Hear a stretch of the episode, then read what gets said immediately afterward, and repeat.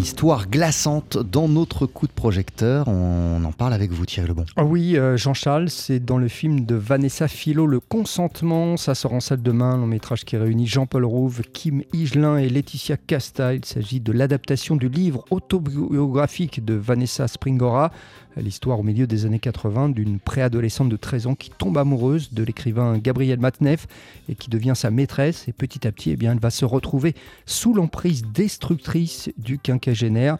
On écoute Jean-Paul Rouve, il a passé de longs mois pour préparer son rôle. Moi j'avais besoin de le préparer presque comme un acteur qui va comme une pièce de théâtre. Voilà, j'avais besoin de ça, notamment au niveau du texte, parce que comme vous l'avez remarqué, il parle beaucoup, Maznev, il aime bien parler, mais hum, il a une façon de parler, donc tout est précis, donc il fallait vraiment pas déroger à ça. Après, j'avais une préparation physique aussi, il y avait tout ça qui me permettait, moi, pouvoir me dire, d'essayer en tout cas d'incarner quelque chose le mieux possible. Je pouvais pas arriver comme ça et mettre les pieds sous la table, c'était impossible. Il fallait vraiment que mon travail soit fait en amont, et presque, dans ma tête, c'était quand j'arrive le premier jour de tournage, j'ai fini de travailler. C'est fini. Moi, mon travail, il est fait avant. C'est fait, hop, maintenant, après, je, j'ai préparé en cuisine et après, je sers.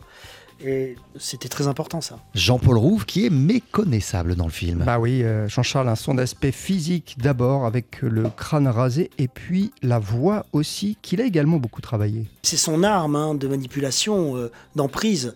C'est évidemment ça, la parole, comme un serpent, dans Robin des Bois, là, le serpent. Et donc il fallait jouer avec ça. Et comme il s'adore, fallait toujours s'aimer beaucoup, alors que ça c'est tellement loin de moi et de, en général nous tous, on n'est pas à s'adorer tous dans la vie quand même, c'est très rare. Mais lui, c'est au-delà même de, se dire, mais quand j'ai compris ça, je dis ah ouais, en fait ouais, de s'aimer à ce point, c'est fou, mais c'est même inenvisageable. Il est complètement taré. Donc c'est compliqué à, construire quand vous êtes comédien parce que parce que vous n'avez pas de repère, il n'y a rien de logique. Vous pouvez pas partir d'un point euh, concret, mais c'est passionnant. Il faut aussi, Thierry, parler de Kim Higelin. Oui, donc qui joue euh, le rôle de cette préadolescente. C'est son premier rôle euh, au cinéma, euh, pas facile, hein, on l'a compris d'ailleurs. Kim Higelin qui crève l'écran.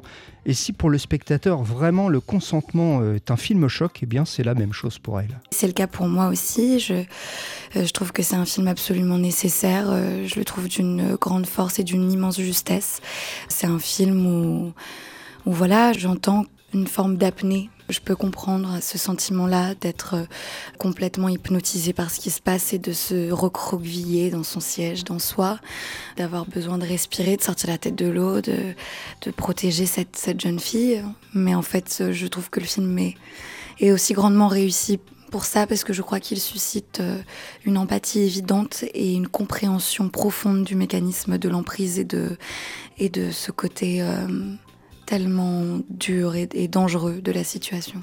Kim Higelin aux côtés de Jean-Paul Rouve et de Laetitia Casta euh, dans Le Consentement. Euh, ce film choc, vraiment très très beau film de Vanessa Fio qui sort en salle demain. Merci beaucoup Thierry Lebon. On poursuit sur TSF Jazz avec Ella Fitzgerald. Voici Tisquette, Tasquette.